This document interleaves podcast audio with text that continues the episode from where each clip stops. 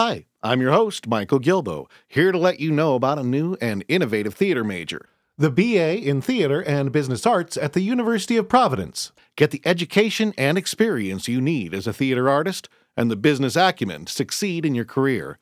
Visit BroadwayBullet.com and stay tuned to the end of the program for more info. Now, enjoy the show. Ooh, is that pod on?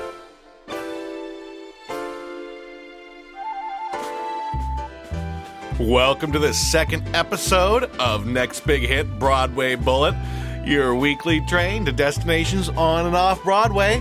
We're continuing with our in depth coverage of the New York Musical Theater Festival. I'm your host, Michael Gilbo, and we're going to be having interviews and songs from a lot of great shows this episode, including The Tragic and Horrible Life of the Singing Nun.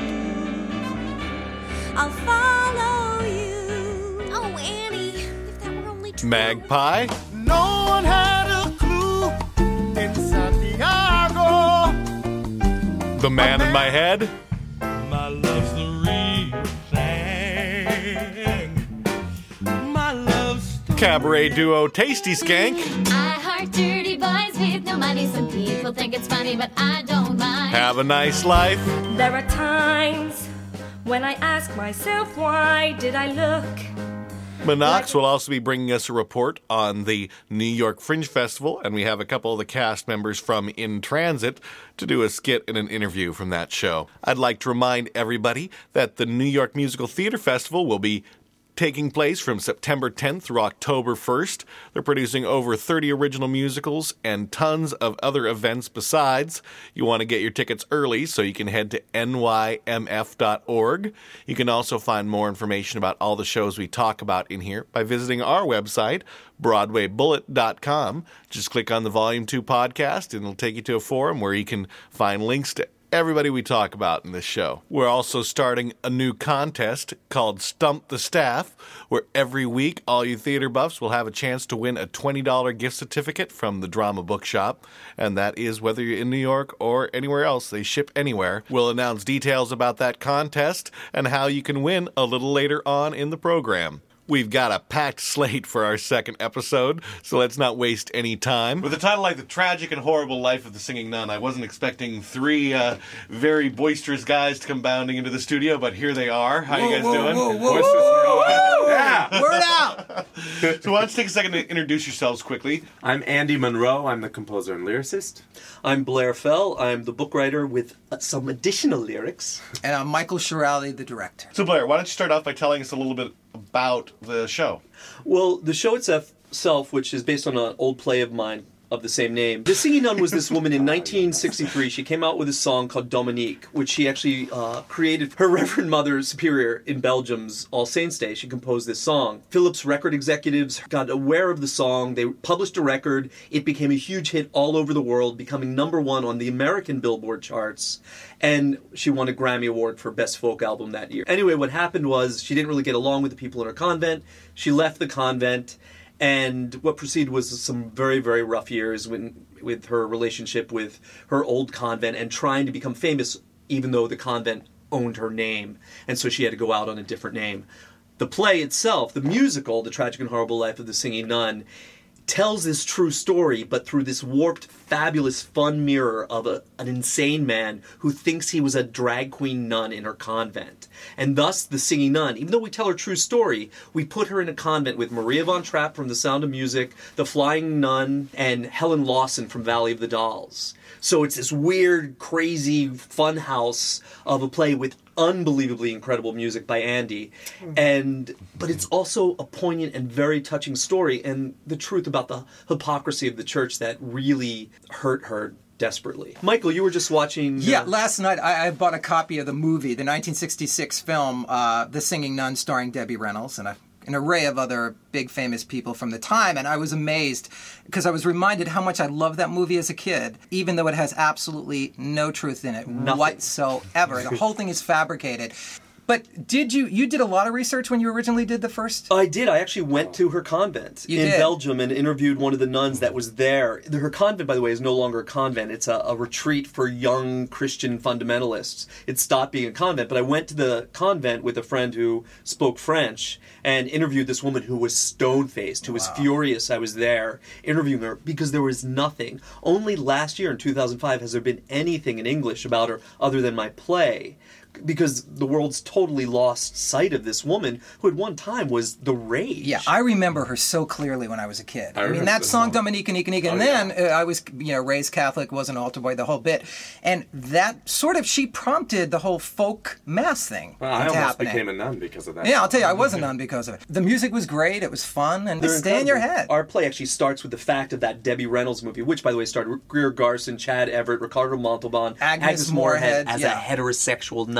Yeah. and uh, It's a stretch. it's ridiculous. And it's the fact that that movie was lies. It was actually co-written by one of the heads of her convent as a tool to get other nuns in. It had nothing to do with a real singing nun's life. All right, before we talk a little bit further, why don't we uh, take a listen to a song? Andy, Yes. do you want to tell us a little bit about the first song we're going to hear? Sure. This is a song that Annie sings. Annie is Janine's girlhood friend, and uh, they they're obviously in love, but they can't sort of recognize what it is at that time. This is a song that uh, Janine is about to go to the convent uh, to to apply to be a singing nun, and uh, Annie is saying goodbye. It's called "I'll Follow You." Meeting you was the best thing that will ever happen to me, Janine.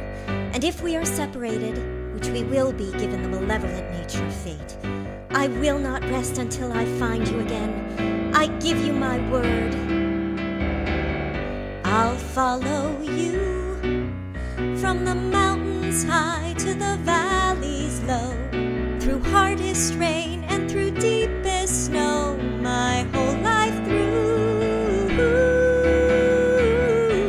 I'll follow you from Milan to Paris and back to Bruges, by bus or taxi or even luge. My vow is true.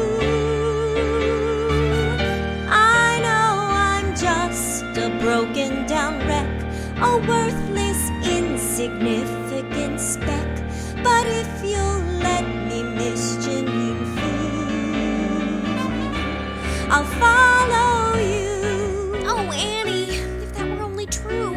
If one isn't extra careful, life can be so, so tragic and horrible. But whatever happens, I want you to remember one thing. No matter the question or obstacle, God always comes through. I'll follow you from the heights of Nice to the slums of Ghent. I'll wash your clothes and I'll pay your rent each time it's due.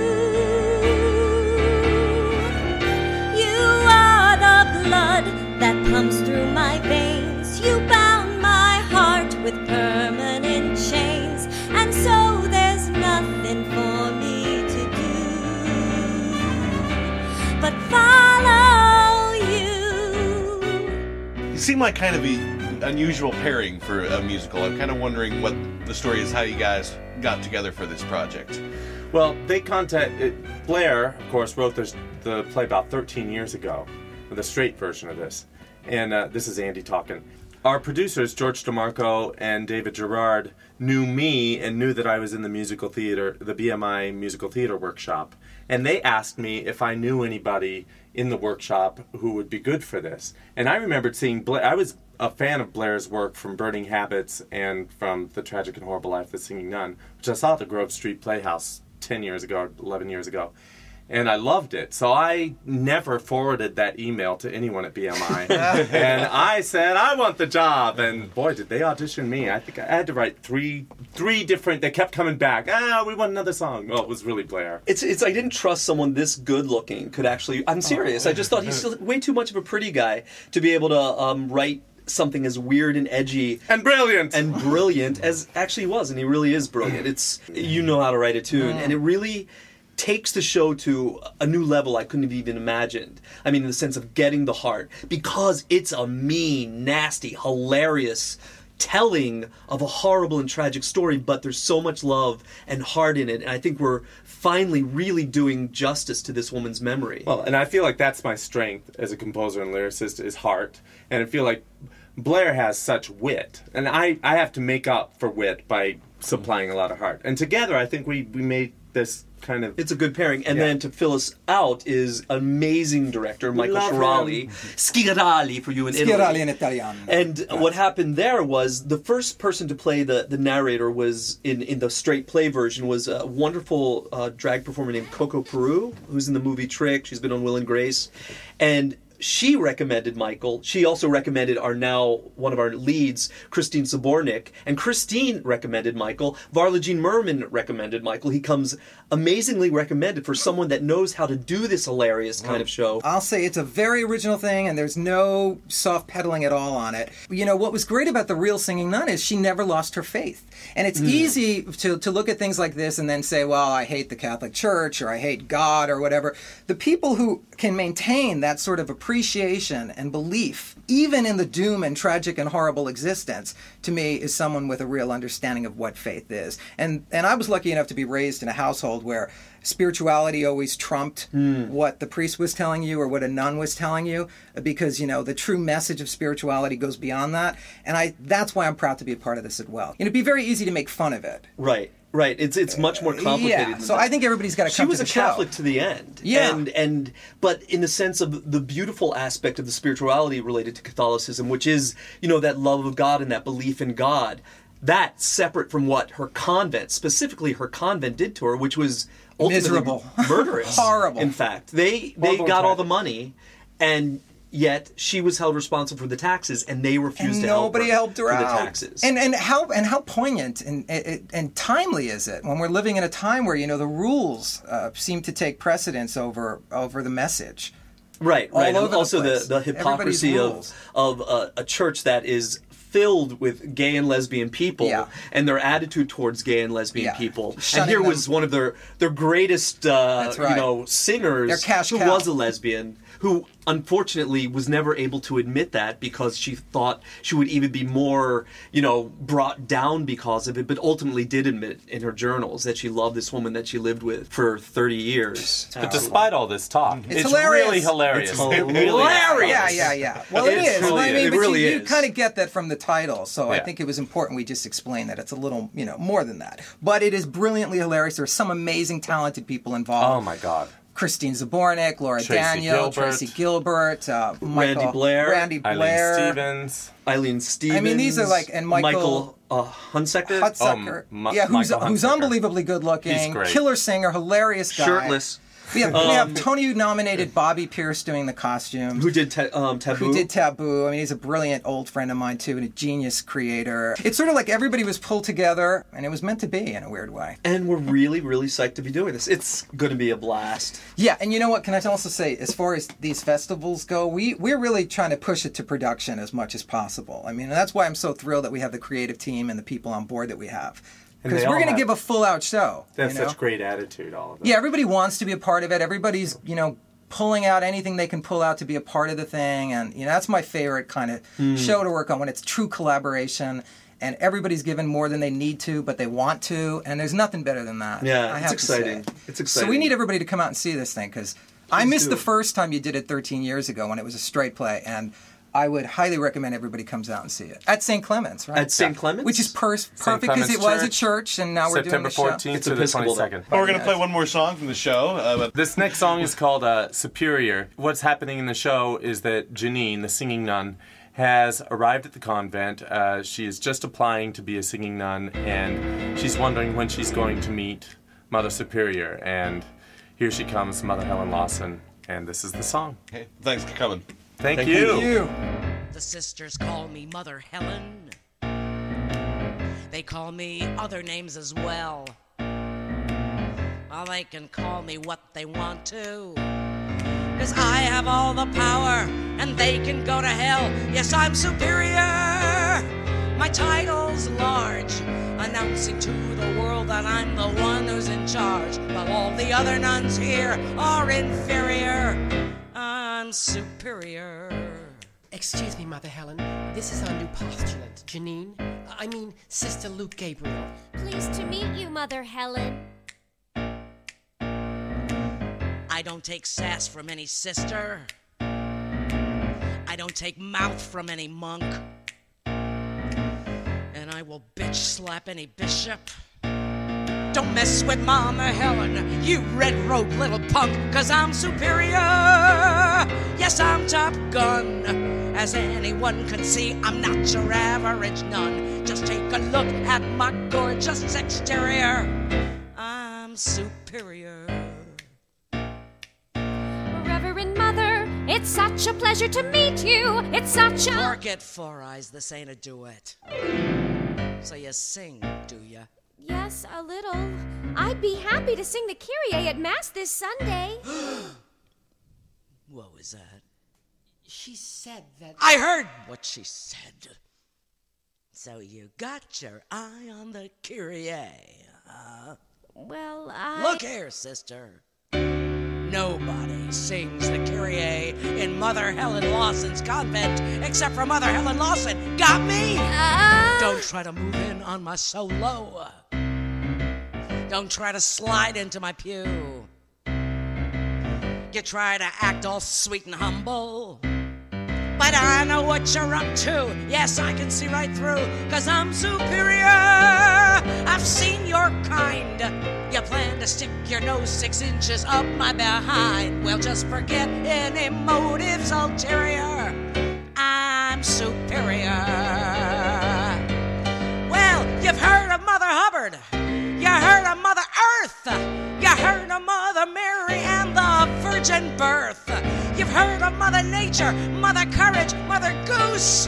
Now meet the biggest mother I could ever introduce. Yes, I'm superior.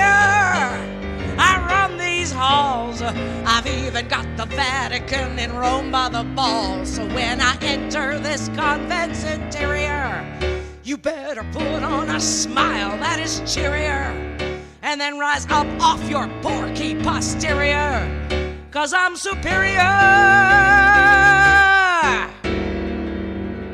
Well, I'm sitting here with the producer and composer of the new musical Magpie, which is It's a staged reading, a very, very um, produced staged reading, I should say, with an 11 person cast and a four person band. Well, why don't you guys introduce yourselves really quick?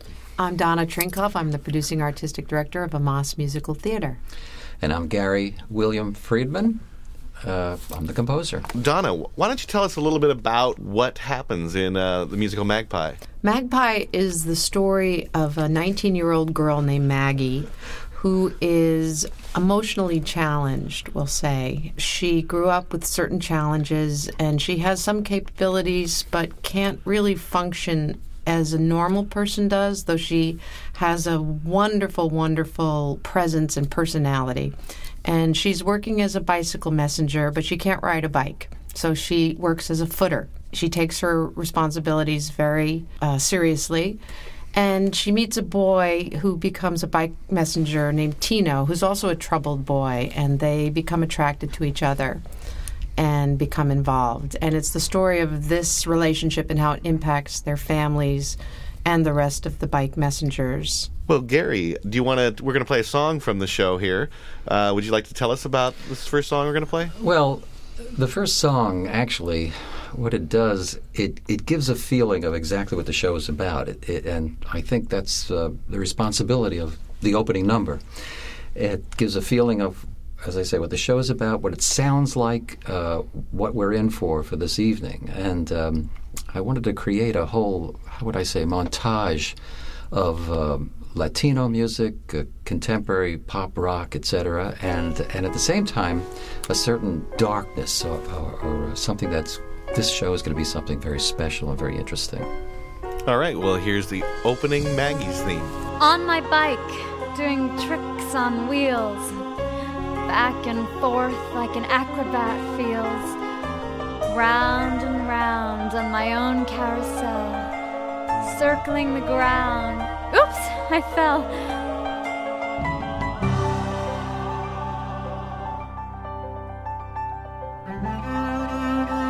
I can't do things right, although I try. I wish I had wings so I could fly. Birds sing so sweetly and never cry. Why can't I be like them? Why?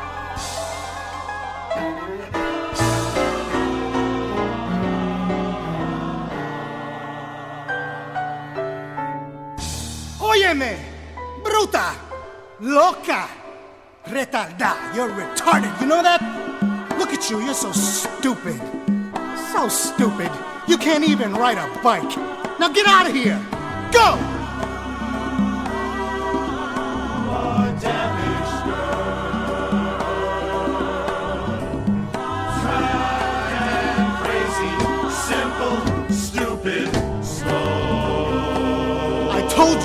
get out of here.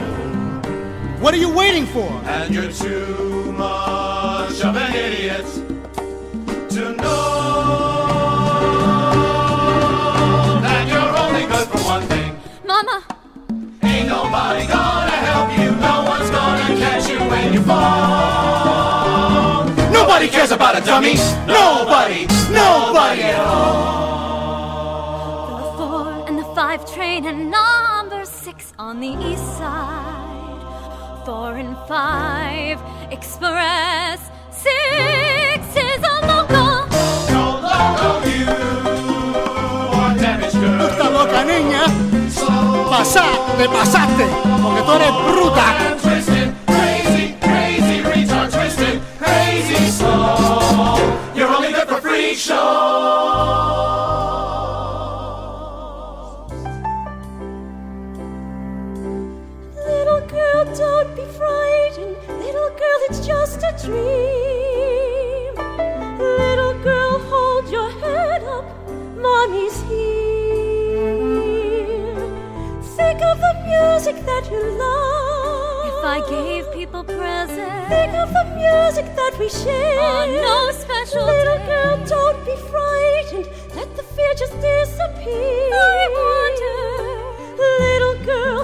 Special angel, Mommy's here. Light as air, fly everywhere, yet no one can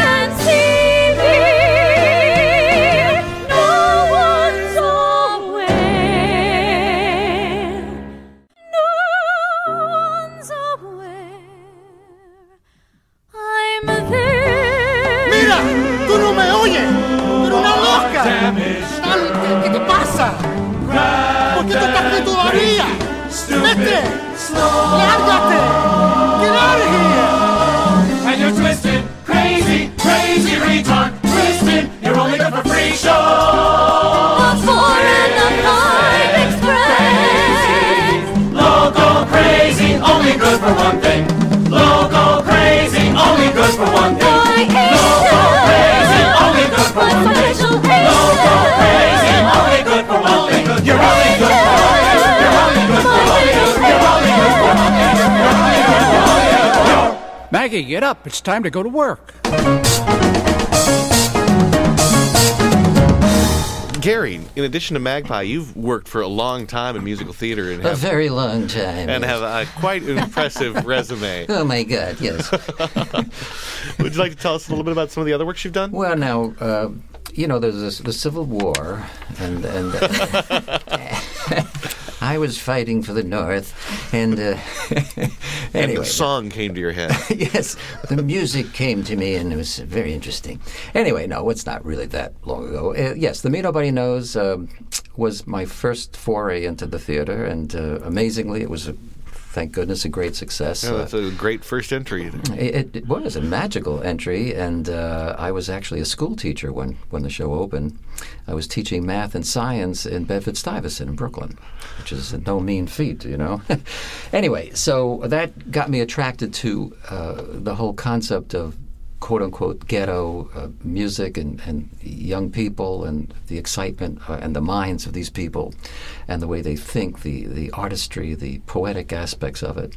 And I set it to music, and that's uh, became The Me Nobody Knows. And uh, that led to a whole career in, in the theater. Of course, I was, uh, I don't want to say of course, but I was a so called classical composer. I had studied classical music, went to uh, Brooklyn College, then Columbia University, studied privately with different composers, etc. So I was writing at the same time uh, concertos and, and operas, et cetera, et cetera. And one thing led to another. That was the Me Nobody Knows, and then I went on and into the theater. What drew you to Magpie as a show? Well, as uh, they used to say, it was uh, the first thing It was the phone call. That's, and once you get that phone call, it wasn't exactly a phone call. I must say, it was Steve Jacobson, who with whom I was working on another show prior to Magpie. Uh, it was about Gutzon Borglum, uh, the man who sculpted Mount Rushmore. So we had done that show, and then Steve knew a young woman who was the prototype for Magpie. He this this person actually exists. And he said, Gary, I want to write a, a show with you, me, uh, about a woman who is uh, emotionally challenged, a young woman. And that was sort of fascinating to me. And the kicker was that the inner world of this young woman is opera. She relates to opera. And that did it. So I felt, well, okay, in, in reality, when she speaks, she speaks like, quote unquote, a troubled woman. But in her mind, she has the fantasies and, and the, the beauty of opera. So that was fascinating to me, and that's, that's what really got me into it. And that's one of the things that makes what attracted me to the piece too is the score that Gary wrote is so eclectic and and, and wonderful because it, it incorporates the classical operatic themes that you know are involved in her imagination and also has all of this Latin kind of city flavor. Well, it's great for me because as a kid, uh, I was a saxophone player, actually a jazz musician, and, and I played at the uh, in the Catskill Mountains, and I played with all these Latin bands. For some reason, uh, the Catskill Mountains was a uh, fountain of music. It was just things just flowed from that, and it was Latin. The, the Machito, uh, Tito Puente, all those great icons of Latin music music.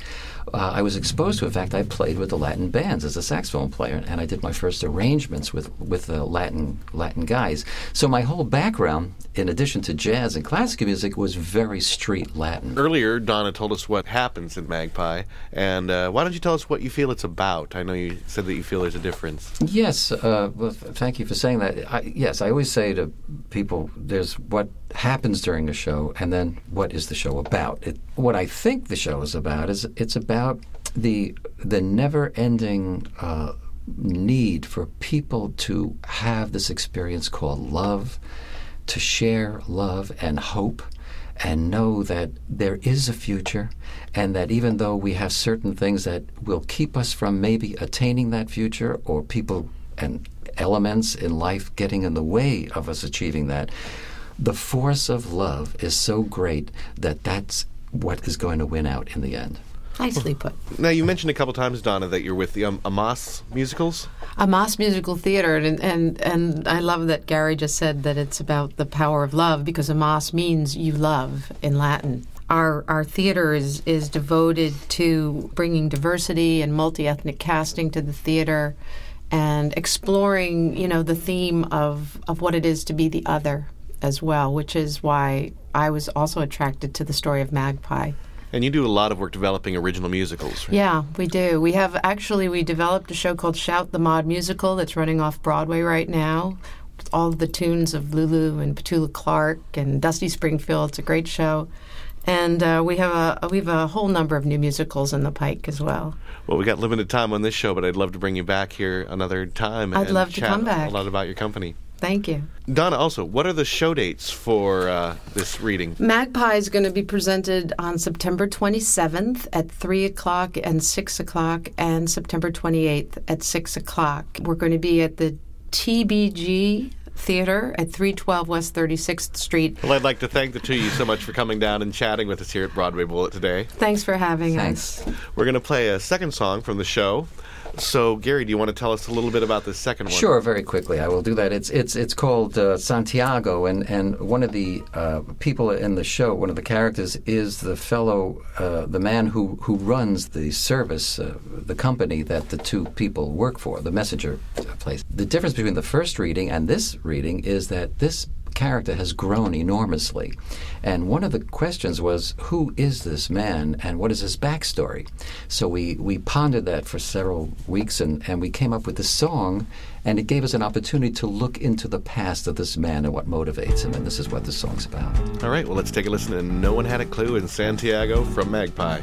A fight in a bar. A bottle gets broken, a knife appears from nowhere. Jagged slices and stabs, only violence spoken, ending my youth through a dying man's stare.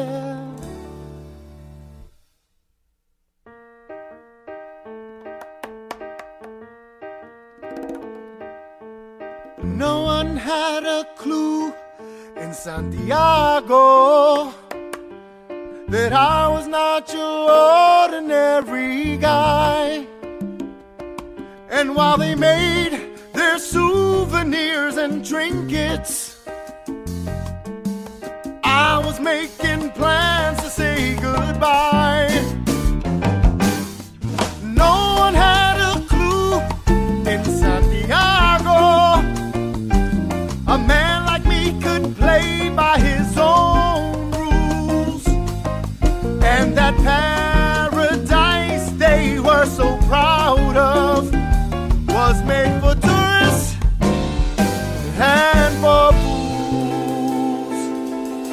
A name is changed, a good friend confirms it. He's willing to sponsor your flight.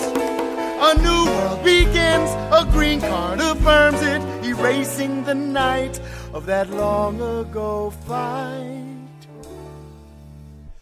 No one had a clue in Santiago that I would be the one who would succeed. While they sang their praises to the sunshine, I learned how to get just what I need.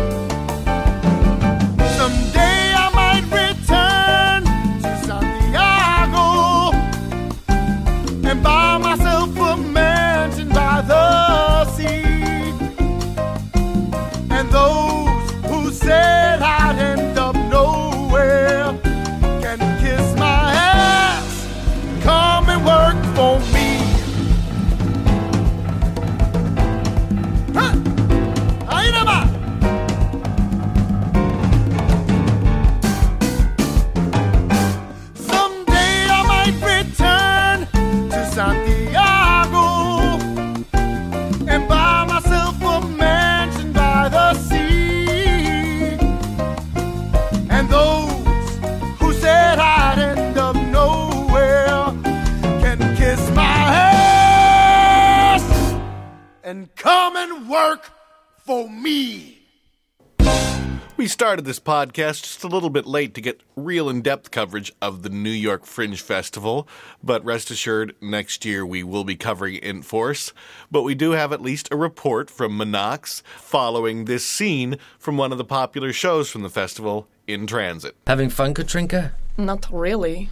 Good. So, uh, what do you think? Should I take the friggin' DA's plea offer and rat out my business partners? I'll still have to go to jail, but not for so long. Yo, Katrinka! It is hard for me to hear ever since you gave me that ear infection. I'm asking you whether you think I should squeal my friends. Go screw yourself sideways. Okay, are you upset about something specific, or did you just skip a Botox injection? You lied to me, Thompson. You promised to take me on cruise today, and you lied. I said I would take you on a boat, and you're on a boat. So shut up and enjoy a little friggin' nature. For your information, asswife, this thing is not a boat. It is a dinky. Dinky, like your tiny little droopy Yeah, yeah, little. yeah. The word is dingy, genius. Dingy. Friggin' foreigners. You are a liar and a cheapsteak. How many times do I have to explain this? Every penny that didn't get seized by the government is going into the pockets of my legal team. Poor Thompson, all you have is the money that you hide away in your Swiss bank account. Hide away from me. Hey, Ixnay on the Swiss bank account say. You know I can't get at that until this blows over. I'm in a bind, Katrinka, and you're my girlfriend. Don't you care? Or are you too coked up to comprende? No, my nose is clean of cocaine, Thompson. I'm working the 12 steps. But if I have any trouble comprehending you, perhaps it is because of the herpes on my eardrum. You perverted, miserly little deviant. You know what? This sucks. Maybe we should start seeing other people. Start seeing other people? I never stopped. Uh, uh, Are you crying now, Thompson? You little baby. You've been seeing other people after all I paid for your new boobs? Katrinka's bosom is like this rental boat. You can pay to ride it, but you don't get to own it. Well, that's just great. Now I have nothing left, not even arm candy. I think I qualify as more than candy. I am at least creme brulee. Come on, Katrinka, this is serious. I'm having a moral dilemma here. Get over yourself. What moral dilemma? You know you did it. Yeah, but shouldn't loyalty count for something? Loyalty? To who? To my friends, to all my friends. But Thompson, you hate everybody. I know, but why don't they return my calls? Thompson, listen to me before you give me a migrape.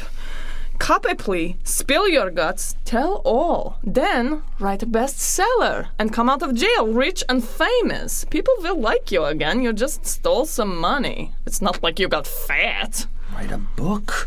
I could hire a guy to do that. Dibs on playing myself in the Lifetime movie.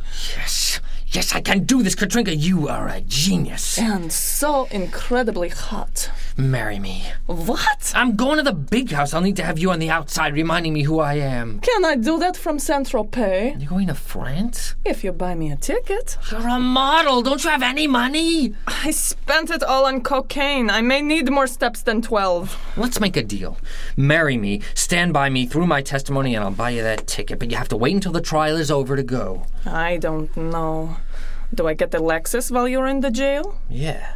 In the Park Avenue penthouse? Yeah. And can I still sleep with rappers? I'll probably be doing the same thing in prison. Well, what the heck. It is better than a poke in the ear with a sharp. Oh, wait. No, it isn't. Thanks, babe. You're all heart. Hey, Broadway Bullet listeners, Minox here from Minox Music Mix, giving you a special report of the International Fringe Festival. This somewhat underground theater festival is in its 10th year in New York City, and it is the largest theater festival in North America. This year, the festival was the largest ever with more than 1,300 performances by 216 of the world's best emerging theater companies in 20 theaters in lower Manhattan. Shows represent 11 countries and 20 U.S. states. The Fringe has been a launching pad for numerous shows, including Tony winner Urinetown, Matt and Ben, Dog Sees God, and Debbie Does Dallas. Over the past week, I checked out 13 shows, including comedies, musicals, and dramas, and I must say there was a great variety of talent out there. My top musical pick was Only a Lad, a new musical comedy featuring songs of the 80s rock band Oingo Boingo. Written by Andrew Loshart and directed by Rob Seidelman, the story takes an interesting spin on the good guys and the bad guys. Here, Johnny, a punk teenager living in 1984 America, and his punk friends become the protagonists while the high school jocks are portrayed as the enemy. The ensemble songs and dance numbers like Wild Sex and Only a Lad, choreographed by Jason Summers, were well staged and provided good momentum to push the narrative forward. Johnny and his punk crew, played by Barrett Hall, Joey Calveri, Jenny Weaver, and Eric Shelley, and Catholic school comedic support from Tessa Fay were all standout performances. www.onlyaladmusical.com for more information. Another comedy that I truly enjoyed was Hermanas, the story about Jewish Mexican American sisters living in Texas. I could honestly see this one becoming a sitcom on a major network. Written by Monica Yudovich, who also stars as the more studious sister Lisette, has performed her own solo material and her writing has appeared in the New York Times. The script was on point and the comedy kept coming with a strong ensemble cast and standout performances from Catherine Cates, who plays the mother of all Madres, and also the Babka lady from TV's Seinfeld. Paolo Andino, who plays the self absorbed boyfriend, was also a standout actor in this play, and perhaps my favorite character in this year's Fringe Festival was Bridget Maloney's portrayal of Angie the over-aggressive roommate who uses the Herman sisters' drama as fodder for her psychology studies. Maloney's lines were totally written for her for a reason, to break up any sudden dramatic moments or silences, but her delivery and socially awkward mannerisms were completely hilarious. You can go to hermanastheplay.com, and August 27th is the final performance of this show. There were two one person plays that I saw that I should definitely note. The first has a title that is totally not politically correct, but that's the point, and it gets noticed. Every Nigger is a Star is the title of the one man show that just had an eight week sold out run in Los Angeles.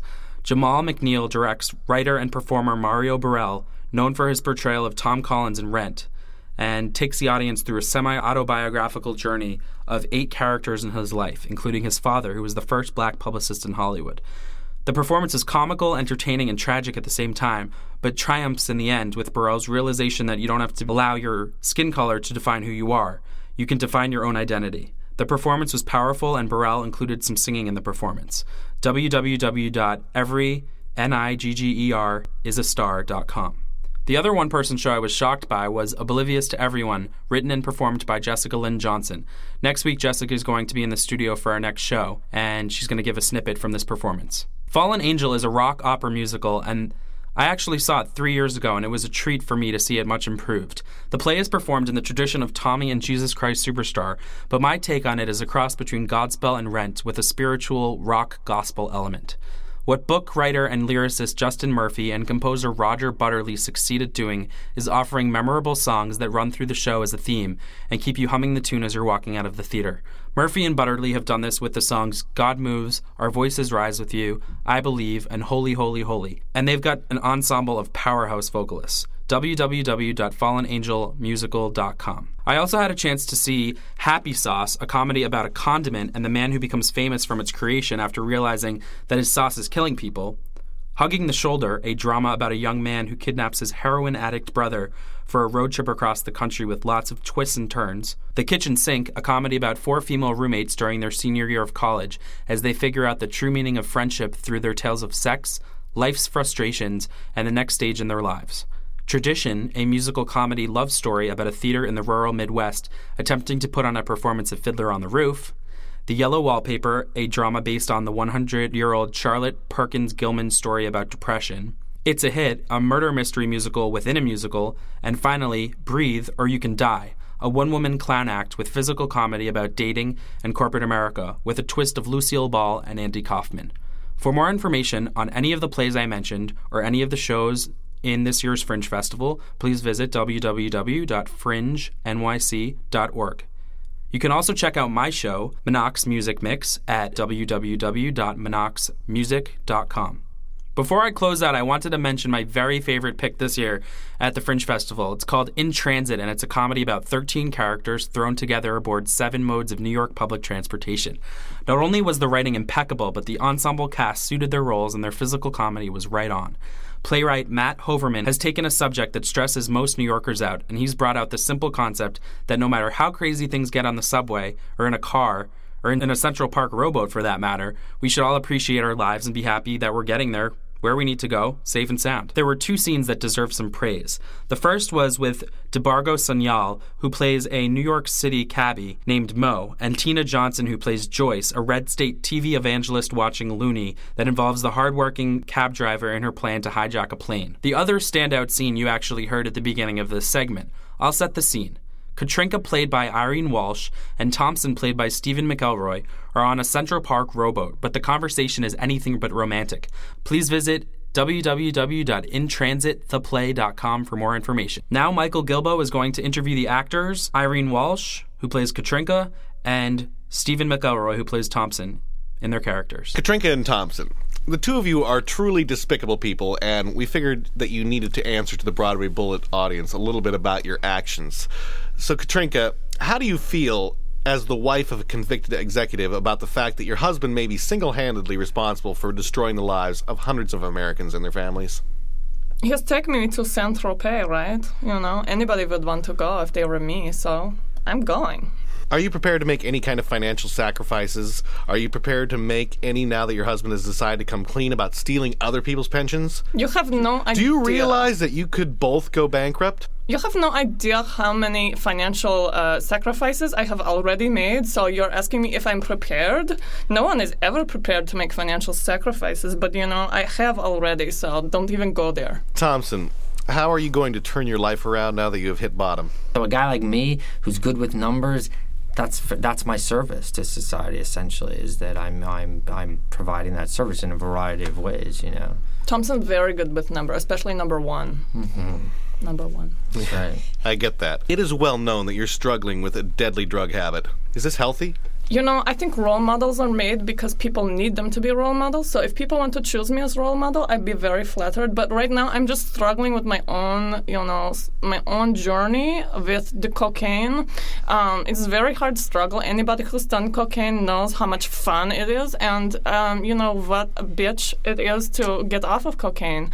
I'm sorry, what a very hard journey it is to get off of cocaine. You know, and it have you know a lot of things that go with it. You know, the socializing, the trips, and everything. So, um, you know, but if people want to see me as role model, I, I would be flattered.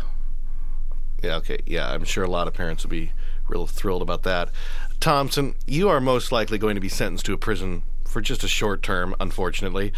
Probably two to five years based on how the other trials are going. Do you think your marriage can survive this while you're away? Uh, you know, Katrinka has a lot of freedom in this relationship. So yeah, I think the we'll photographs in the tabloid have proved that. Yes, exactly. Well, I may not be totally happy about that. I mean, if she's not completely consumed by drugs the whole time I'm in there, then I think we'll be all right. You know, the cocaine thing is a bit of a is a bit of an issue because it's expensive for one thing. It's only uh, an issue if you make it an issue. yeah, Don't right, get on listen, my case, not- okay? Get off my back. because I don't want to get into this. You know, I already we- got a we- monkey so on my back. Don't yeah, need you. Okay, well, exactly. She's probably coked up right now, actually. But in any Oh. case, we're working on that. I am not coked up right you now. are coked up right now. I saw am not you coked right up right now. I came in here sober today to be here for you, so you know. Okay, whatever. In any case, we'll make it. Clearly, you can see we have a very honest relationship. Now we have a good marriage. Anybody who's listening can hear that. Yeah. Uh, oh, yeah. I- I'm sure Bush and the southern states would be thrilled. Well, you know, some people they keep everything inside. We talk about everything. That's right. Let it out. That's what I say. It's good for us. You deal with it. You put it out on the table and you deal with it. That's how a good marriage works. All right. Well, I, I see you've got your head screwed on slightly sideways, but I think the listeners of Broadway Bullet get a good picture of what you're all about. So uh, all we can hope is that you'll be back in New York so that everybody can get a chance to see exactly why the two of you tick and in transit. Yeah, Thank you. I hope they well, come to see. Yeah. Yeah, we have happy to be back. Everybody, come see to come to see the show. Come to talk to me afterwards. I would love to meet you. Yeah, I'd like to meet about everybody. There's a lot of different types of shows going on at the New York Musical Theater Festival, as I'm constantly saying. And in this instance, we have a one person show with Darius DeHaas, and he is here to talk about the show. How you Hello. doing? How are you doing? Crazy. so many shows. So many shows, so little time. Yeah. Now, as I understand, this one person show that you're performing uh, was actually written for you. Yes. So, did you actually approach the composers, or did they approach you, or how does that work to get? It was what? kind of a mutual thing. Uh, I was originally com- uh, approached by the composer Michael Wartofsky to sing music that he had written back in New York, and then I could not do that. But then I met him in Boston, and I've been talking about how uh, there wasn't any piece for young gay black men or just gay black individuals that you know something that talked to them. And he said, "Well, I'll write something," and so it was sort of a mutual thing and uh, he started it out as a song cycle and then it just turned into this one-man musical extravaganza How did you deal with the fact that you were black? Oh he had a very hard time with it and i had to beat him down. No no no he he's very open and the great thing about him is he loves funk. He's a big fan of Chaka Khan and all that stuff so we had a lot we could talk about because i'm a Chaka Khan freak and and so he would write things and be like oh yeah that's got a nice thing that's got a nice thing and then he writes beautiful tender pop songs and he also is a great musical theater writer. So i consider myself very very lucky and So, what is kind of the concept of the show? Concept of the show evolved out of my admiration for I Am My Own Wife, the one man play starring Jefferson Mays that was such a sensation on off Broadway and Broadway a couple of seasons ago. And I said, Ooh, I would really love to do that, having no idea whether I could or not. Only I would like to do it as a musical, you know, have a one man musical uh, original story and just become all these different characters. And so that's what Michael and our wonderful librettist, uh, Thomas DeFrantz, came up with. And I'm playing these seven, I believe, six or seven different characters, various ages and genders. And, and uh, it's a trip. I've never done anything like it before. And it's alternately freeing and uh, terrifying. is there kind of a specific plot to this, or is it more freeform, still like a song cycle? There is a plot to it. The basic plot of it, uh, succinctly put, is about Drew, who is the main character, and he's looking for love. That's that's the main gist of it. He's a Midwestern kid who uh, is studying law, uh, who uh, felt a little bit caged in in his hometown, and he goes to New York, the Big Apple, to seek his fortune and to find love and to live life full and be this gay, proud, young black man. And he's just not getting it right. And it isn't until he has an incident that hit, hits close to home that he has to reassess how he's going about doing things. well, we're going to play one of the songs here from the show. Uh, first, you want to tell us a little bit about it? Yes, I believe the song you're going to play is "Real Thing," and this is after he has found a guy. Like I said, Drew is uh, wants to be a lawyer, and he has found this guy who has uh, is a partner at a firm. So, of course, he's really turned on by that because that's what he aspires to be, and this guy is really into him. All right, well, let's take a listen. Granny, I never lived with a boyfriend before. Could he be the one? I'll show you, Jake. You better be prepared for Drew Durango. I'm gonna buy you golden cufflinks and a silver comb. I picked out our friendship ring. Gonna make my house feel like a sacred home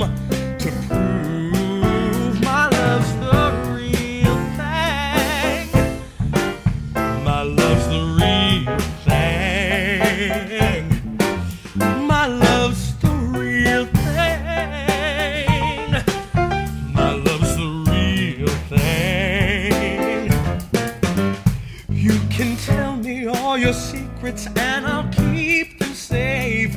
True loyalty I bring.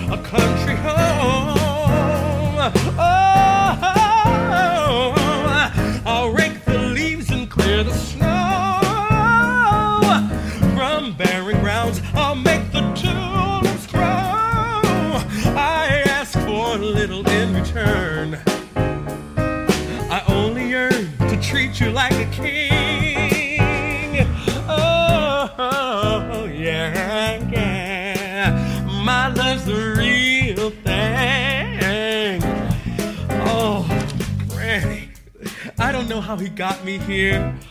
Whip, straight up, freaky deaky. I, I'd do anything for him. I would have changed my temp job to work nights so my days could be free for him. Jake, you want to come by after work? Go out to a club? And I love afternoon delight, but wait till you try the overnight something something in the morning special.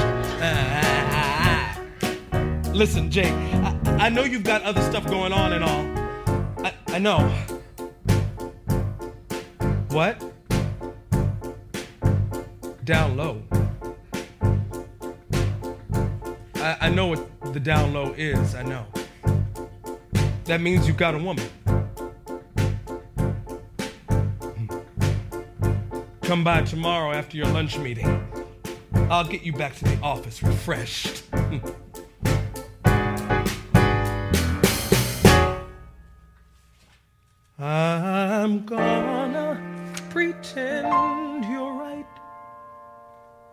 when I know you're wrong.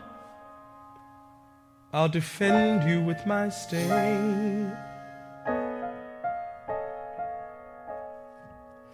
Beyond a doubt, I'll lie to bail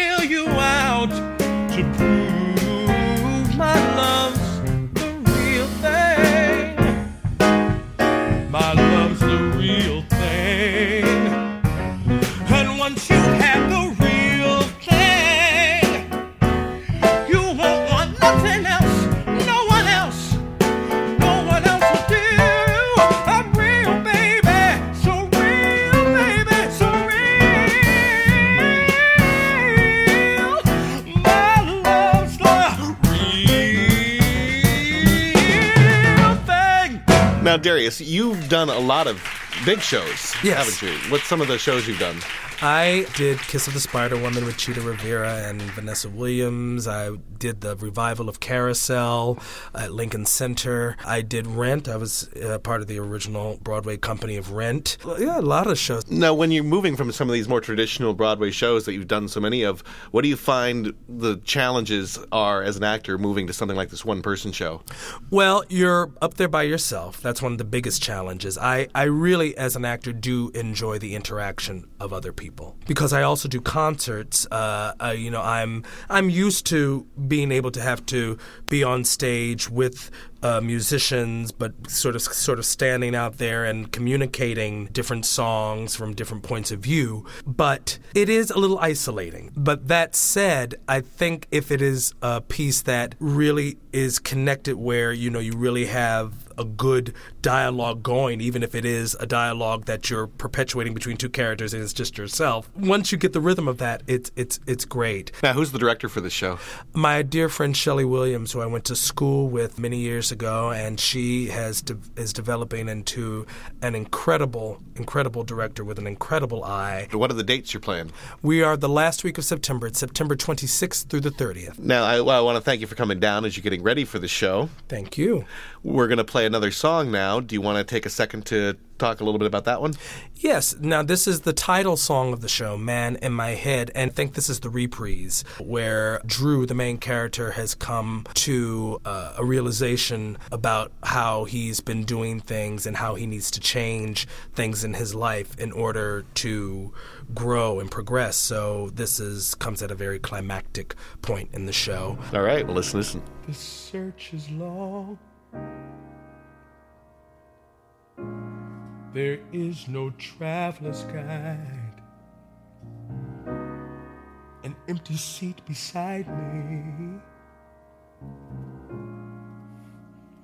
I'm tired of traveling alone. Am I to blame? My heart bears gifts of sapphires and pearls. The world is full of takers and thieves. They would feast on my flesh hmm. and leave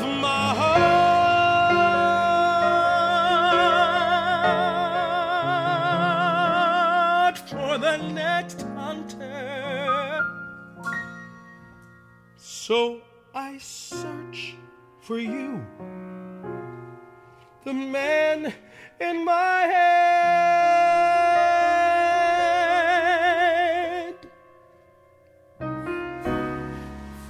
The search is long. I dare to conjure you with a spell. I say your name. No one else can reach me. I'm yours to claim. An imposter's disguise may charm and fool my heart for a while. He wore your smile,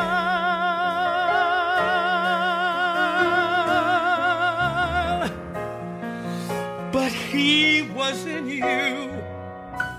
the man in my head.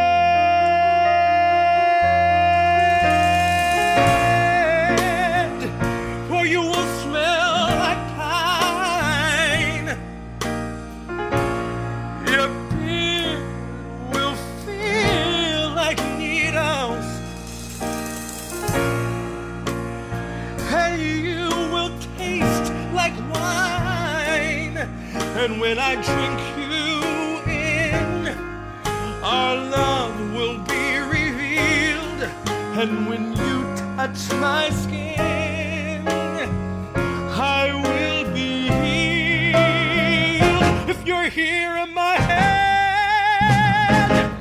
why can't I smoke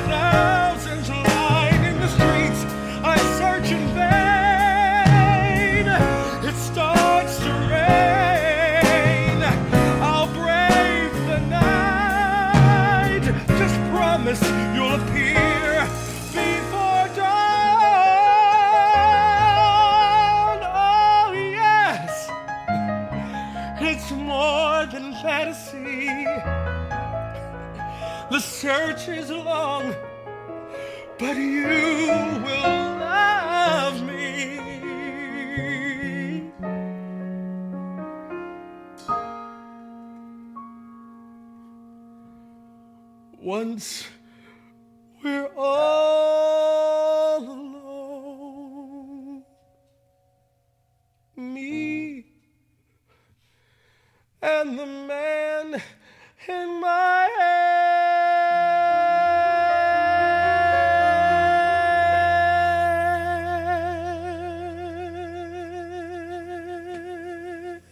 I'd like to take a moment to give thanks to a couple of stores in New York who are really helping in spreading the word on Broadway Bullet. The first is The Colony. They're located on 49th and Broadway, and it's a great resource for finding all of your musicals, cast albums, recordings, sheet music, even karaoke. Marty and his friendly staff are always willing to help, and they do also have a website that you can order from. That's colonymusic.com. We'd also like to thank the Drama Bookshop. They're located between 8th and 7th on 40th Street. They've got a great selection of books, plays, anything you're looking for that's a resource for theater goers. They also have a website and they ship internationally. That's www.dramabookshop.com. In fact, Alan is willing to put his staff's knowledge to the metal with our new contest, Stump the Staff. Here's how it works for all you theater buffs. You come up with the trivia question. You can go to BroadwayBullet.com, click on the current podcast to go to the forums. You'll find a link where you can submit your trivia questions for the staff at the Drama Bookshop. Get your questions in by Thursday. The first 10 questions will be entered into the contest. Here's how it works the Drama Bookshop has from Thursday night until Tuesday to answer all the questions that you submit. If anybody stumps the staff, they get a $20 gift certificate to the Drama Bookshop that you can use from anywhere. Or if nobody stumps the staff, the last question they answer, the person who submitted that question wins the $20 gift certificate. So check out BroadwayBullet.com and see if you can stump the staff or check to see the questions that other people submit. It'll be a lot of fun. Now let's get back to the show. The New York Musical Theater Festival has been expanding to not only producing original musicals, but they have concert series and special events. And we have two lovely young ladies who are performing with one here with us today. How are you two doing? We're great. How are you? Good. Why don't you introduce yourselves? Hi, I'm Kate Reinders. And I'm Sarah Litzinger. And we're Tasty Skank. That's right. Now I understand Tasty Skank is something new for you, right? Yes, it is. Yes, it Um, is. We we met actually a couple years ago doing a theater festival, doing a show called Nerds, and um, we started writing together just for fun and, and to make each other laugh. And Because that's we're best friends. Yeah, and that's sort of how Tasty Skank was born. But we finally uh, brought it on out into the open just two Mondays ago. And we had our first show at Ars Nova. Well, pleased to have you performing here in the studio live for us today. Yes, we're Thanks for excited. having us. Yes. Well, how would you describe your music as Tasty Skank? Well, we've been told that it's sort of a combination between Tenacious D and Indigo Girls. Because uh, we're uh, we blend and uh, you know it's nice pretty harmonies and yet it's uh, it's A funny little- and a little and a little naughty. Now you're performing with Ars Nova. Yes. Yes, that's at 511 West 54th Street. And um, they're great because they do a lot of um, new artists and new works and developing new shows. And we're very lucky to be a part of it. Jason Eagan um, is a good friend of ours. And um, we told him about some of our songs. And, And he he's the one who, us. yeah, he's the one who actually said, "Wait, no, you guys have to perform that. You have to make it a show." And we said, "Okay, if you want us to." and we're so glad because we're loving it. It's so much fun. Now they're doing a whole concert series with the New York Musical Theater Festival, right? Yes, they they're are. hosting a number of, of different acts. So, what is Ars Nova's uh, mission in the New York theater community? Well, I think it's to start um, developing new pieces of theater um, and, and bringing sort of like a downtown type edge to Midtown. Yes, and to encourage new artists to, you know, do their thing, even if it's not exactly mainstream. So they they're very diverse. I mean, it's very it's comedy, it's music, it's theater, it's they do like poetry, what slam stuff. You know, I don't They know. have a, even have like an act that has um, interpretive dancers. that- Oh, right, yeah. What's Um, oh, I think it's called VIDS, Varsity Interpretive Dance Squad. Cool. Dickie's in that. Yeah. Most of your music, I understand, is a little bit uh, too risque. We try to be PG thirteen on this show. And, That's and- right. And I understand we're gonna have to clean up one of the songs for uh, your performance on this show. That's okay. We don't mind. But we're going to also play some of the stuff that we're recording live in the studio on next Big Hit New Music Mix. It'll be in volume 132, and we're going to have a little bit more of an interview with you on the B side of that and a song on the A side. So if people like what they hear coming up, they can uh, definitely go check out that show as well. Excellent. Yes, great. Go listen to it. When is your concert with Ars Nova in the New York Musical Theater Festival? September 25th At 10 p.m. You're used to singing and talking together, aren't you? yes. Yeah. We're always in tune. We can't help it. Peas in a pod. what's this first song you're going to play for us? We are going to do a song called I Heart Dirty Boys with No Money. And we do. And who's the guitarist standing there in the corner? John Spurney. Our man. All right. We'll we make- love him. All right, well, make sure to enjoy Tasty Skank at Ars Nova and to check out more of their music world premiering in Next Big Hit New Music Mix. Thanks. I heart dirty boys with no money. Some people think it's funny, but I don't mind. I heart dirty boys with no money, cause a boy with no money's a friend of mine. So you're covered in tattoos never wash your hair. You always reek of booze, but I don't care. You give me some loving in my easy bake oven. And you always keep me coming, you always keep me coming, you always keep me coming, coming, coming. I heart dirty boys with no money. Some people think it's funny, but I don't mind. I heart dirty boys with no money, cause a boy with no money's a friend of mine. No mama does your laundry, no daddy pays your bills. You keep me in a quandary, or maybe it's the pills. You give me some loving in my easy bake oven. And you always keep me coming, you always keep me coming, you always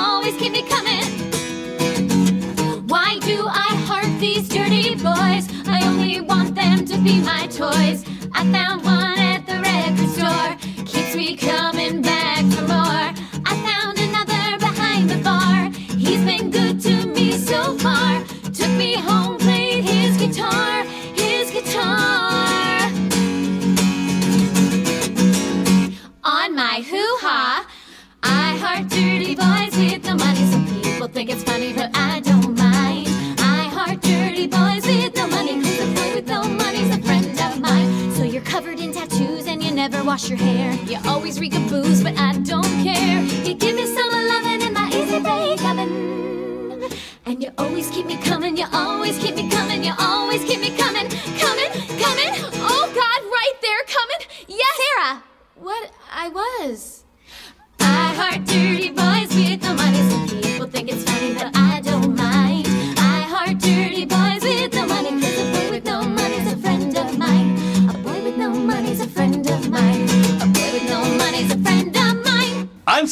sitting here with several of the people involved with the musical Have a Nice Life, which is being workshopped at the New York Musical Theater Festival. How's everybody doing? Great, thank you. Everybody want to take just a second to introduce yourselves? I'm Connor Mitchell. I'm the composer and lyricist. I am Michelle Blakely, and I play the role of Amy.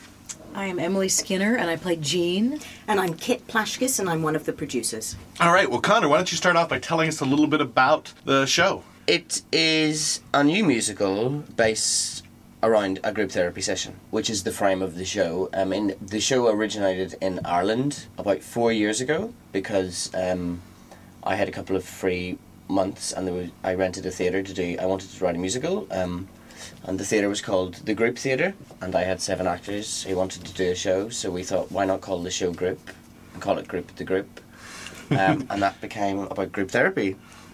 That theatre since closed, and the musical became Have a Nice Life. um, but that's how it started. But it's about a group therapy session that I've been meeting for several months and I've reached a stalemate with each other and are threatened by the arrival of a new person who has a secret agenda.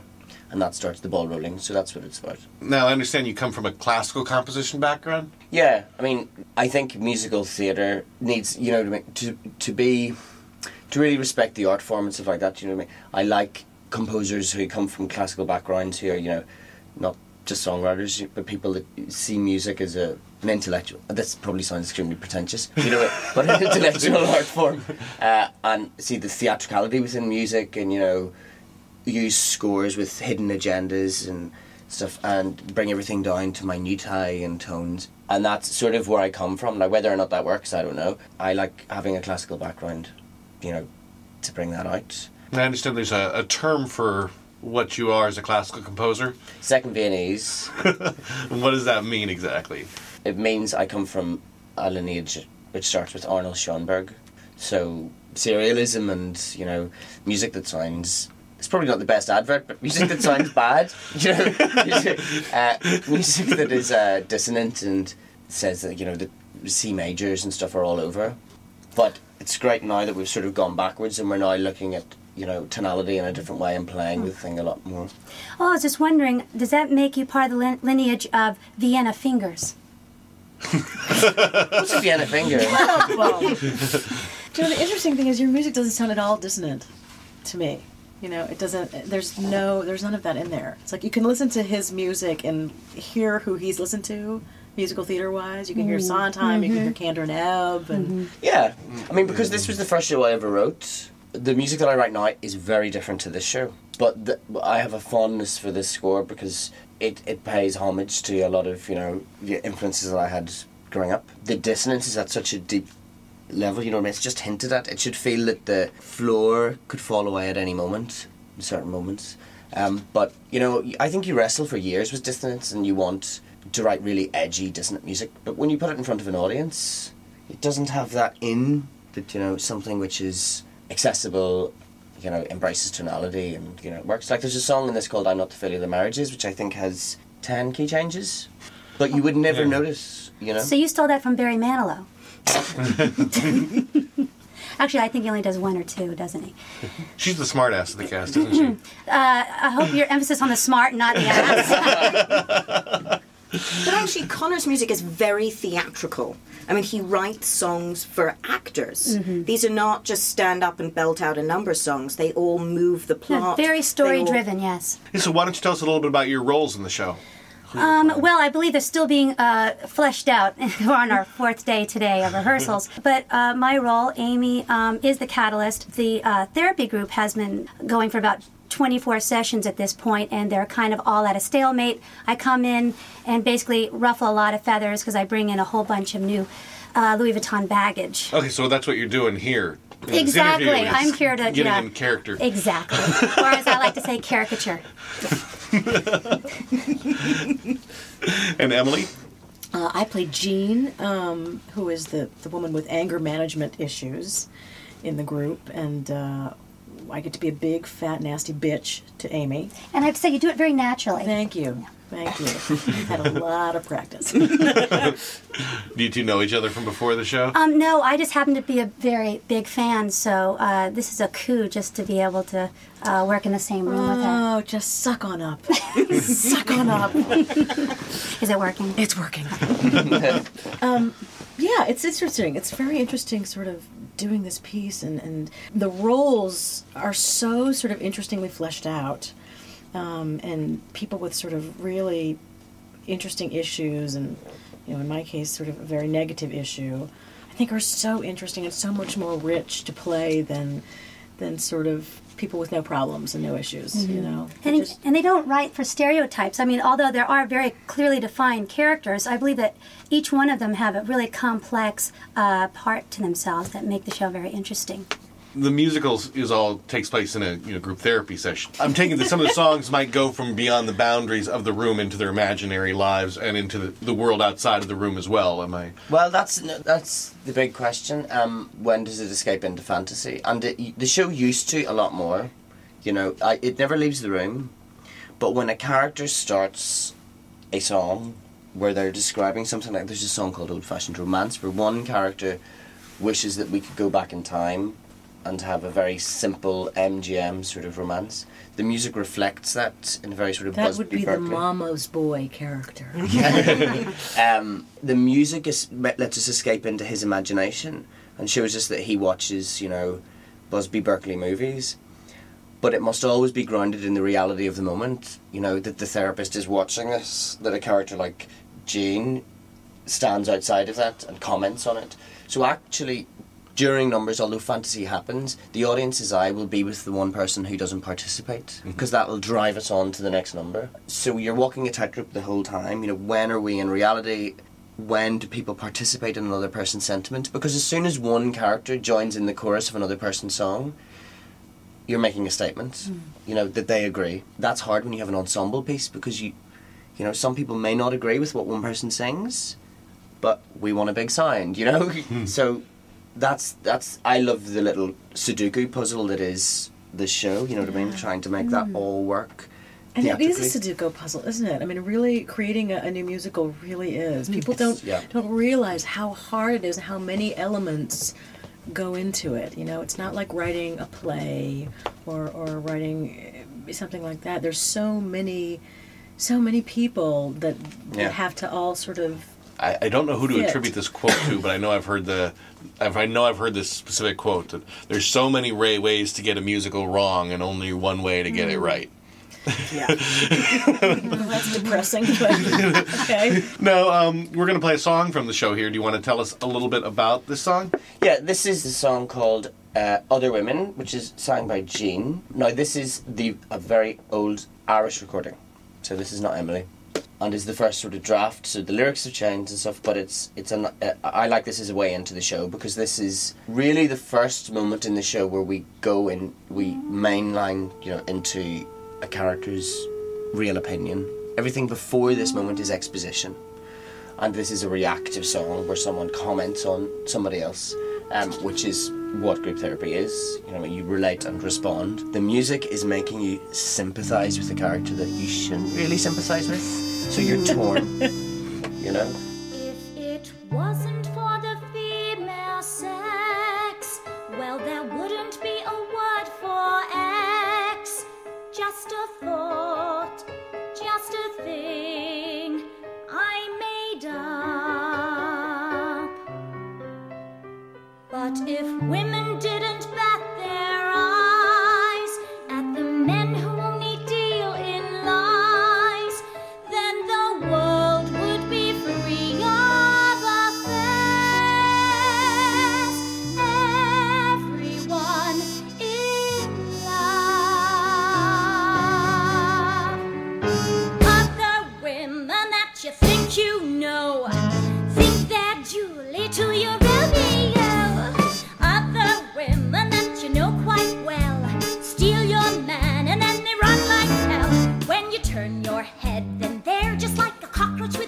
with smiles and their coochie coo.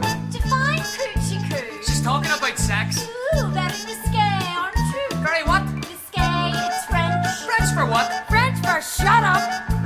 My point is that if it weren't for other women, then there wouldn't be a problem with her. I mean, I should know. I've known enough of them. Take my good friend Charlotte. Good old friendly Charlotte. Never would have crossed your mind. Charlotte was a naughty kind.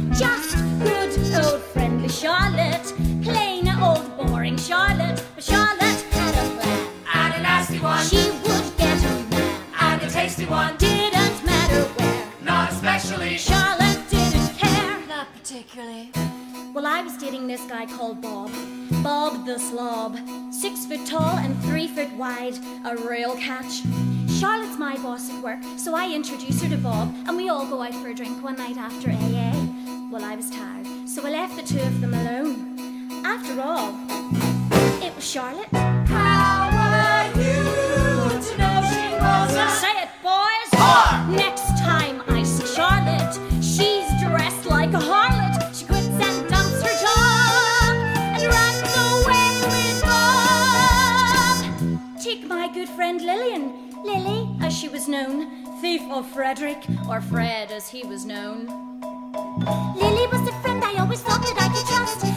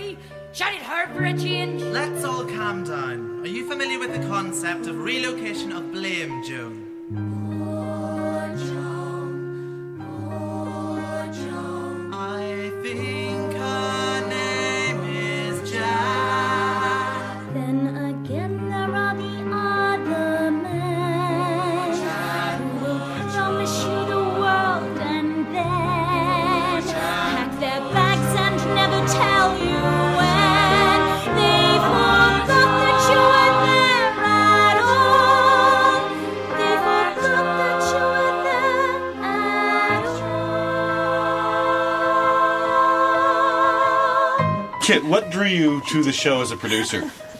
Well, Connor and I have been friends for about eight years now. Um, and Since rehab. We're in rehab together, Betty Ford actually. and uh, I had seen this show about two years ago on the Fringe in London, and just loved it. It wasn't.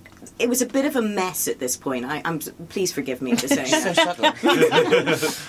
um, which is, but I wanted to do it, and so that's why we brought in the book writer Matthew Hurt. Um, Matthew Hurt just won the Peggy Ramsay Award, which is sort of probably one of the most prestigious playwriting awards for up and coming playwrights in London. And so we put Matthew and Connor together, and luckily they liked each other. And Matthew has sort of taken these songs, which are incredible, and the idea that Connor had for group therapy, and really given it a sort of through line and structure. So that's that part of the story. But then, so I, I knew that I wanted to do the show, but I also knew that I wanted to really make it slightly more solid because an American audience. I mean, musicals are part of our lifeblood in this country, and they're not in England. So you can get away with a lot more in England, and you can be a lot darker and quirkier and Mm. not come up with quite so many answers. So I knew I wanted to do it here in New York because, you know, if you're going to do musical theatre, you should do it here in New York. I mean, this is where it exists. Yeah, sort of how it happened. Does Connor and Matthew, do you get into arguments about you're closer to Vienna than he is to the Old Globe? or Well, it's weird. Matthew, Matthew's from South Africa and I'm from Northern Ireland, so we both feel a bit colonial. Uh, it's like the International House of Which kind of works because I'm English, so I That's dominate. right. we remind them of the oppression of the British Empire. And I feed them potatoes. So you all guys had the right idea by throwing them out. But, uh, But it does mean because we have a playwright on board, it is almost rather than a, a book writer for a musical. I don't know you, if you feel this, but I feel almost like it's a play with music. Yes. That's It is. like It a is a play with tapestry. music. It's just kind of interwoven. But I mean, that's what that's what Sondheim writes. He writes plays with music. Mm. You know, he doesn't write Michael mu- John LaChiusa. musicals. He's, Or, uh, you know. I'm getting a good idea that there's a definite certain fan base. So if you like, you know, Stephen Sondheim, Michael John LaChiusa and stuff, had you know to catch this show. It's Yeah, it's, it's very smart. It's very human. It's very quick-witted.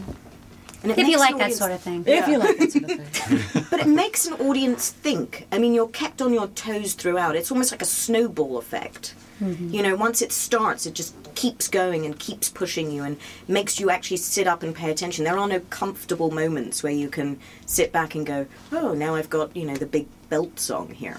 Well, it's funny because um, I was rehearsing with Emily the other day, and um, there's such an American concept of, of clapping after musical theatre numbers. that um they It's not a stupid, sucking concept. It's so bad concept. I've always I've always found it so weird. and, and goes against the goes against the idea of we're doing a play. Yeah, play with music. You know, it's just like you know, in a Tom Stoppard after a monologue, you don't applaud. Yeah. And then Emily was sort of asked, you know, should we put a button on the end of it? And, you know, she said no because that would interfere with the drama. We have to go straight on, which you know is exactly the response you're looking for because it should just soldier on. And the one time in the show where we court applause from the audience is a song called Hate Mail, which has a clear, defined button at the end. And it's the one sentiment in the show which is revenge. it's like a horrible, a horrible never- sentiment. So you should audience would be never like, applaud. Clap that. But it builds and we give it a big Broadway finish and it's got a big A minor chord and a big finish and a big chord at the end. I hope there's deafening, bewildering silence at the end of that. I. But I, I just if they applaud it, it'd be brilliant because we've got them. You know, that's the one thing you should just. Oh, it's abhorrent, but um. All right. Well, what dates can they catch this? Uh, September the 11th through 17th, um, and we're at New World Stages. We are actually the show that opens the festival. We are the only show to perform on the 11th and the first show to perform in the festival. Does that mean we get a big party? Yeah. Can we open the festival? Yeah. Uh, definitely thank you for coming down, taking the time to talk with us and to our listeners on Broadway Bullet. We're going to play another song from your show. Uh, would you like to take a moment to introduce this one quickly?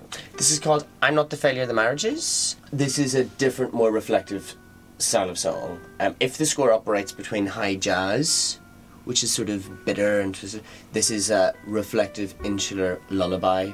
It's about a woman who can't have children, and it sounds like a little nursery rhyme. All right. Well, thanks for coming down again. Thank, Thank you. Thank you. I'm not the failure the marriage is. Nobody's fault, not mine, not his. One more statistic to make the world go round. All the same. When you think of the problems we faced, when you think what a lie, what a waste, you can't help feeling cheated inside, feeling robbed, feeling shit, but your pride makes you stay. And tell the world I'm not the failure the marriage is. Five years together and still no kids. No use reciting for better or for worse. When it's worse. There are times when I ask myself, why did I look like an innocent bystander left?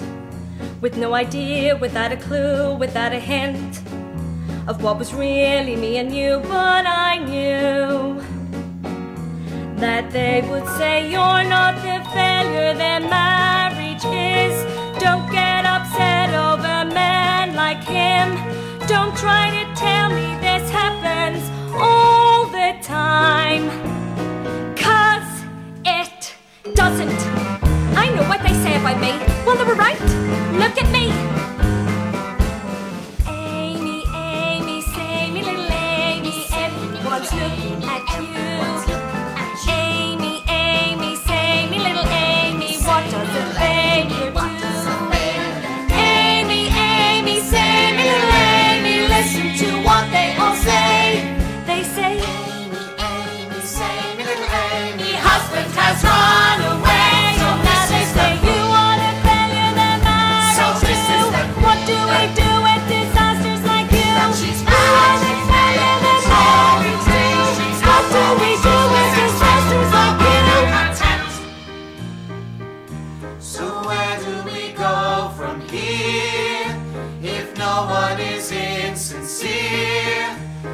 We all should go home and just have a good moan about something that's nothing at all to do with the same.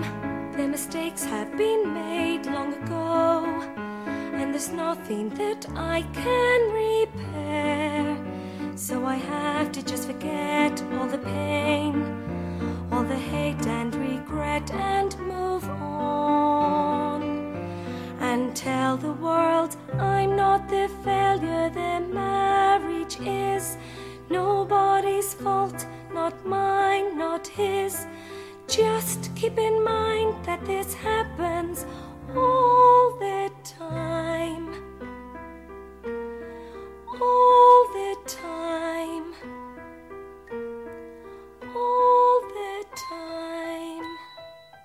Thanks for joining us for the second episode of Broadway Bullet. Remember, the New York Musical Theater Festival runs from September 10th through October 1st. Get your tickets soon because they sell out fast. You can visit nymf.org. You can also find out information about everybody we played at our website, broadwaybullet.com. This is just our second show, and this is all rather new, so I would definitely love to hear some feedback from our listeners. What are you guys liking most about the program? What are you guys liking the least? Is there something you'd like to hear more of?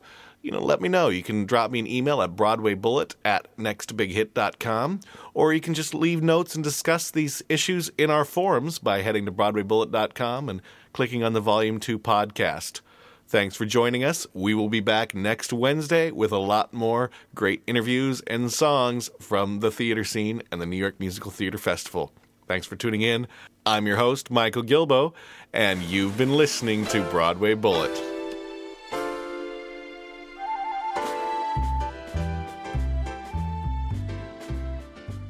So, a little more about our brand new theater and business arts major.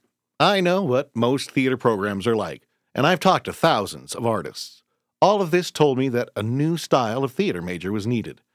Theater majors can get a pretty good arts education just about anywhere, but most programs do very little to prepare actors, directors, playwrights, technicians, producers, etc., to manage their careers. When you go into the arts, you are your own business, and you need to manage that to strategically plan for your career to grow. If you've listened to many of these interviews, you know you need to be self starters to create your own opportunities. I'm going to make sure you are ready for that world. You'll get a ton of opportunities as an undergraduate. Actors will act, even as freshmen. Designers will design shows right away. Playwrights will see their shows mounted. Directors will direct. Producers will handle shows from inception to execution. Outstanding guest artists will conduct workshops, and outstanding students will even work on this podcast and travel to New York with me for interview weeks. And if that isn't enough, we've got an amazing program that will pay all or part of your student loan payments, even private loans if you are earning less than $40,000 six months after graduation. That is an invaluable option that lets you pursue your passion in theater with less financial pressure. If interested, and I hope you are, go to BroadwayBullet.com. I'd love to help you launch your career.